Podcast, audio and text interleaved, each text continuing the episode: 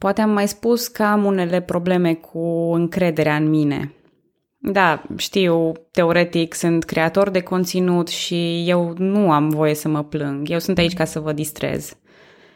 Dar dincolo de căștile prin care asculți, dincolo de telefon sau de laptop, dincolo de internet și dincolo de microfon, s-a aflat un om care înregistra asta. Și omul ăsta, Călina de la istoria României, există, trăiește, are propriile probleme așa ca oricare om. Călina nu e echidistantă, se atașează de unele povești mai mult decât de altele. Călina nu e naționalistă și nu crede că dacii au inventat scrisul, dar totuși există în vocea asta de dincolo de microfon o, o doză mare de patriotism. Pe scurt, Călina știe foarte bine ce urmează să povestească și se teme că nu-i va face cinste lui Mihai Viteazul. Nu cu o bere sau cu un suc, că acolo e simplu. Torni puțin din pahar pe jos.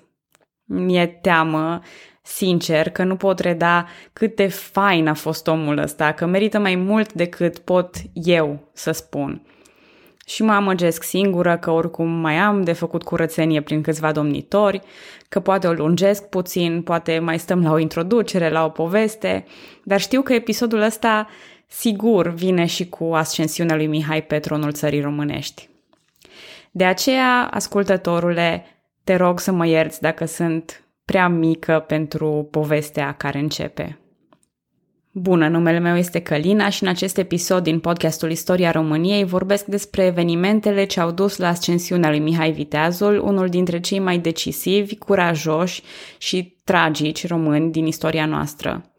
Dar mai întâi să vedem ce se întâmpla cu scaunul de domnie după plecarea lui Petru Cercel pe lumea cealaltă.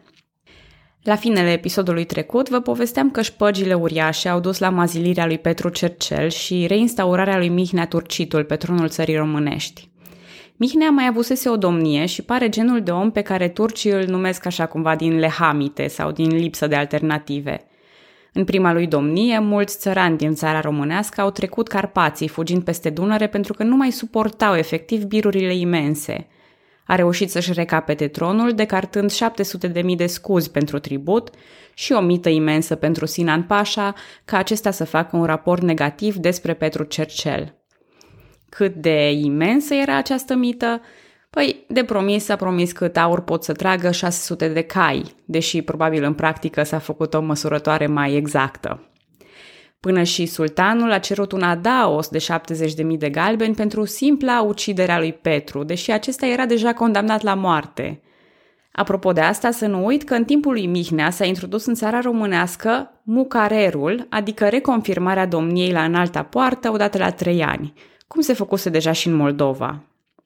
Și sper că nu sunteți naivi să credeți că asta era gratis. Ei, eu tot am zis că e scump să te supui otomanilor, că un mic haraci și o șpăguță pe aici pe acolo duc până la urmă la faliment. Bineînțeles, asta se traduce mereu în taxe și biruri, că doar domnul nu plătește din buzunarul propriu. La o lună după moartea mamei sale, adevărata voce reprezentativă a familiei la înalta poartă, sultanul îl mazilește din nou pe Mihnea înlocuindu-l cu Ștefan Surdul. Într-un gest disperat, Mihnea și fiul lui cel mare se convertesc la islam pentru a obține o funcție administrativă în Imperiul Otoman. I se acordă sanjacul de la Nicopole, unde va sta timp de 9 ani. Moare în 1601 la Istanbul și pentru câtă aservire a avut, nici n-a primit cine știe ce în schimb. A fost îngropat într-un mormânt fără nume, cu aceeași lehamite pe care a îndurat-o întreaga viață. Un sfârșit sinistru pentru, să nu uităm, un copil manipulat de mama lui, născut într-o epocă nefavorabilă lângă un imperiu prea puternic. Un copil cu un singur destin și un adult care niciodată n-a cunoscut altceva decât supunere și corupție. În 1591, Ștefan Surdul devine o alegere inedită pentru scaunul de domnie al țării românești. Asta pentru că era os de domn, cum se spune în epocă, doar că nu al dinastiei Basarabilor, ci al mușatinilor. Fiul al lui Ioan Vodă cel Viteaz, Ștefan se căsătorește cu fica lui Andronic Cantacuzino, un grec influent la Istanbul. Și aici e cazul să punctez că familia Cantacuzino începe să apară deja ca un light motiv – De altfel, sora lui Andronic, Teodora Cantacuzino, e mama lui Mihai Viteazul, așa că Mihai și Ștefan sunt rude prin alianță. E asta îl propulsează pe Mihai în funcția de mare postelnic și locțiitor al Marelui Ban. Dar, stați liniștiți că luăm pe rând și povestea lui Mihai. Așadar, Ștefan Surdul e pus pe scaunul de domnie după ce promite să plătească și datoriile lui Mihnea Turcitul. Iar asta, după cum știți, am tot spus-o, se traduce prin biruri și măsuri restrictive luate asupra țărănimii. De exemplu, autorizează proprietarii de pământuri să despăgubească taxele chiar din bunurile fizice ale unor sate. Măsura era luată mai ales împotriva satelor unde mulți țărani fugiseră peste Carpați ca o pedeapsă – avem chiar un act pe care îl dă mănăstirii Tismana, unde îl autorizează pe egumen cam așa. Citez. Să caute, să tragă niște sate și pe niște vecini ai Sfintei Mănăstiri de la Tismana, pentru birurile lor, căci au fugit acei vecini din satele lor pentru birurile lor. Perfect logic, nu? Oamenii fug din cauza sărăciei, așa că îi pedepsești pe aceia care au rămas, sărăcindu-i și mai tare. Oricum, nici Ștefan nu rămâne să facă prea mulți purici. După un an și jumătate de domnie, e înlocuit de vărul său primar, tot un mușatin, anume Alexandru. Istoria îl va cunoaște sub numele de Alexandru cel Rău. Cât despre Ștefan, e exilat în insula Chios. În timpul domniei lui Mihai Viteazu, sultanul va da poruncă să fie detașat iarăși, pornind cu oaste împotriva acestuia. Tentativa nu are succes și se pare că Ștefan și-a pierdut viața chiar atunci pe câmpul de luptă. Alexandru cel Rău, după cum eu spune și numele, nu se comportă mult mai bine. Rapoartele făcute la înalta poartă arată că Alexandru se comportă la fel de tiranic precum unchiul său, Aron Tiranul al Moldovei. Dar pentru otomani nu conta atât de mult asta. Popularitatea lui Alexandru era un factor neinteresant cât timp banii ajungeau la înalta poartă. În schimb, conta ca domnitorul să știe să se miște politic – și iată că el face o greșeală. Se căsătorește cu văduva lui Petru Cercel, în loc să aleagă o femeie din familia Cantacuzino, pe care otomanii o voiau bine infiltrată în afacerile interne ale țării românești. Și exact asta îi dă ocazia lui Mihai Viteazul să ceară scaunul de domnie de la sultan. Exilat la Constantinopol, Alexandru cel Rău face alergie la mătase. L-a jenat la gât o eșarfă strânsă de doi asasini. Și astfel, domnia lui Mihai Viteazul începe. Dar pentru a vedea de unde a răsărit Mihai Viteazul, evident e nevoie și de un mic salt în timp.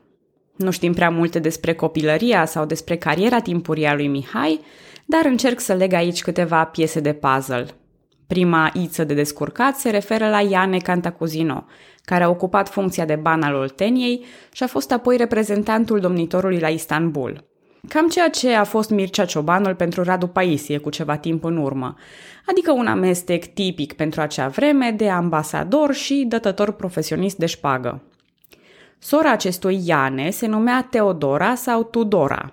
În 1558, la Târgu de Floci, Teodora îl naște pe Mihai. Așa ca toți copiii, Mihai se naște fără cușmă, fără barbă și fără vreo certitudine cu privire la viitor. Cine era tatăl lui Mihai? Eh, ăsta e un subiect sensibil asupra căruia Mihai și-a schimbat părerea de-a lungul timpului în funcție de circumstanțe.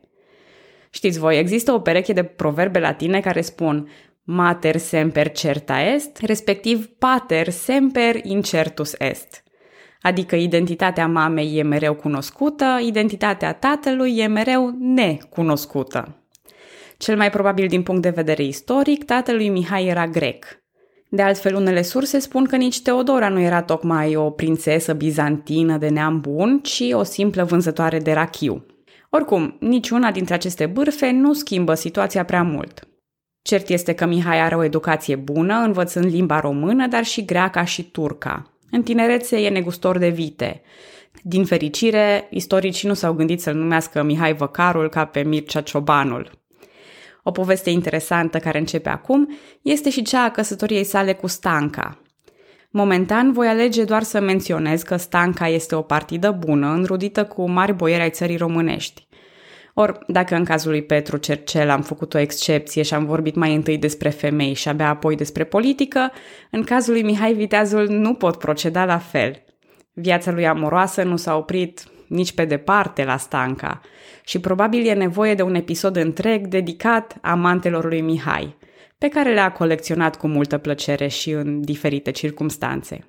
Acest episod cu siguranță se va face la un moment dat, dar acum voi spune doar că această căsnicie din interes cu Stanca va fi una nefericită. Și revin la politică.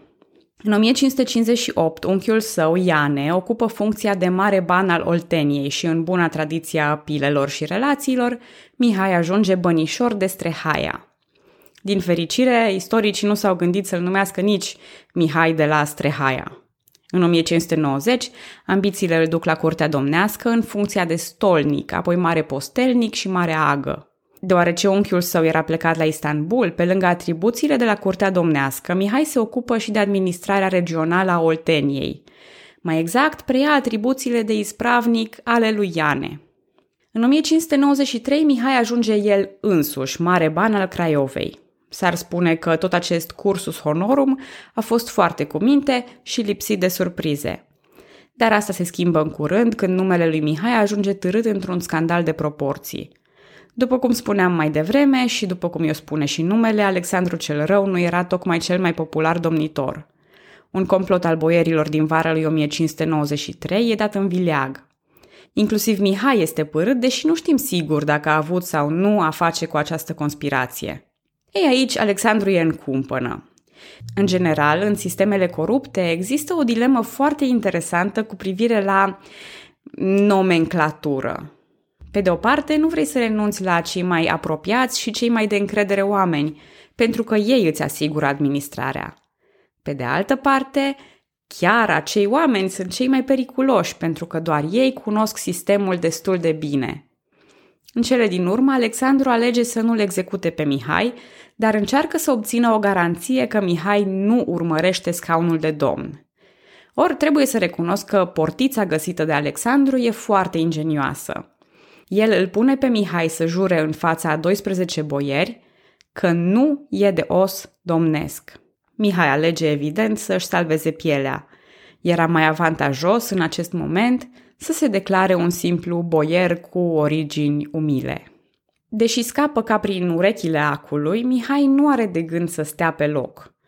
Într-adevăr, ambițiile sale erau mult mai mari. Fuge în Transilvania, unde stă două săptămâni, iar apoi pleacă la Istanbul. Acolo, Iane, Andronic Cantacuzino și diplomatul englez Barton îl ajută să obțină o audiență la sultan. Dar știm cu toții că nu vorbele frumoase sunt acelea care îl conving pe sultan. Mihai face eforturi ca să adune banii necesari, intrând în hățișul de creditori pe care deja l-am pomenit de-a lungul episoadelor. Și dacă e până acolo, hai să spunem lucrurilor pe nume. Creditorii de la Istanbul nu erau niște tipi pașnici și tipicari, niște banchieri în costum, ci mai degrabă erau niște cămătari periculoși. Mai mult, deși Petru Cercel a avut parte de benevolență pentru ștergerea datoriei de la predecesor, din câte știm, Mihai nu s-a iubit cu nicio concubină care să intervină în favoarea lui. Așadar, a trebuit să se angajeze să plătească și datoriile rămase de la cei dinaintea lui. Și dacă e să le adunăm pe toate, face cam așa. Domnia 400.000 de florini, datoria țării românești 5,8 milioane de galbeni, alte șpăgi necesare și potențialul mucarer dacă Mihai voia să stea mai mult de trei ani la domnie, ei bine, avem o mare problemă, pentru că țara românească nu poate acoperi o asemenea sumă. Falimentul e inevitabil. Sau, oare? Cert este că Mihai primește domnia, Alexandru primește un șut în fund, iar creditorii se mută la București. De ce? Păi, ca orice cămătar de succes, trebuie să-l supravegheze pe Mihai să nu facă vreo prostie, să nu plece nicăieri și să nu-și dea banii pe alte lucruri. Drept urmare, în septembrie 1593, Mihai ajunge la București pe scaunul de domnie al țării românești. Deși în urmă cu un an se jurase că nu e os de domn, acum își amintește brusc o altă variantă. Spune acum că e fiul nelegitim al lui Pătrașcu cel Bun. Dar, după cum spuneam, nu prea contează. Și să știți că în primul an Mihai se comportă exact ca Alexandru cel Rău, adăugând noi biruri și încercând să-și țină finanțele pe linia de plutire, sub privirile atente ale creditorilor, evident.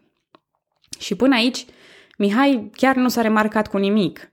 Ar putea fi doar unul dintre acei domnitori ce rezistă doi ani de zile până apare un rival nou în schema asta piramidală a domniilor. Dar istoria nu e niciodată povestea unui singur om, a unei singure țări, sau nici măcar a două sau trei țări. Întotdeauna există mai mulți factori și e bine din când în când să ne ridicăm capul și să vedem ce se mai întâmplă prin jur. Efortul e mare, dar vă rog să vă amintiți de ceva ce spuneam în vremea episoadelor cu Mircea cel Bătrân. Că otomanii nu se prea luptă pe două fronturi. Și tocmai în 1590, după încheierea unui conflict important cu dinastia Safavida a Persiei, care asigură pentru un timp pacea la est, otomanii își amintesc că mai au Europa de cucerit. Ori în Europa erau vecini cu Imperiul Habsburgic – Visul lui Suleiman Magnificul de a cuceri Viena nu se împlinise, dar otomanii încă își doreau acest trofeu în palmares. Iar Habsburgii erau tot mai neliniștiți de când Ungaria fusese transformată în pașalăc și nu mai exista niciun tampon între ei și turci. Există un acord de pace între cele două imperii, însă e mai mult o formalitate. Ambele oști traversează granița pentru raiduri, jafuri și incursiuni armate de tot felul. În vara lui 1593, pe când Mihai se jura în fața lui Alexandru cel Rău, otomanii declară război austriecilor. Luptele vizează granița de pe Dunăre, de unde otomanii vor să lanseze un atac asupra Vienei, expusă chiar foarte aproape de graniță. Apropo, când spun că e încurcată treaba, să știți că o parte din finanțarea pentru aceste războaie vine fix din cuferele țării românești și fix din cuferele Moldovei. În aceste condiții, Rudolf al II-lea de Habsburg, împăratul austriac, e nevoit să găsească soluții. Și câteva idei sunt scoase de la naftalină. În primul rând, lupta anti-otomană, apărarea creștinătății și tot felul de povești frumoase care până la urmă se reduc tot la conflictul armat. Apoi, ceea ce îl va ajuta mai întâi pe Sigismund Batory și ulterior chiar pe Mihai Viteazul, planul dacic, prin care principatele române ar putea deveni un fel de stat tampon unificat, aflat între Habsburgi și otomani. Dar până la asta mai este. Momentan, cu acordul papei, Rudolf constituie o ligă sfântă. Primul înscris este Sigismund Batory, principele Transilvaniei. În 1594 intră în joc și Aron Vodă, domnul Moldovei. Asta în condițiile în care Moldova era aproape de faliment, iar Aron Vodă tocmai își săpase propria groapă prin impunerea unor biruri imense care au dus și la o mazilire. Or, Mihai e aproape în aceeași situație, mai puțin mazilirea. Matematic, nu are cum să plătească toate datoriile către creditori. Și se află acum la răscruce de drumuri. O cale îl poate duce înspre tiranie, supunere și eventual, inevitabil, mazilire o alta îl poate duce spre glorie. Așa că Mihai se sfătuiește cu boierii mari și mici și până la urmă alege o cale. Picătură cu picătură, domnitorii țării românești au acceptat toate compromisurile cerute. Dar vine un punct când vă mulțumesc că ascultați istoria României și vă aștept în episodul următor.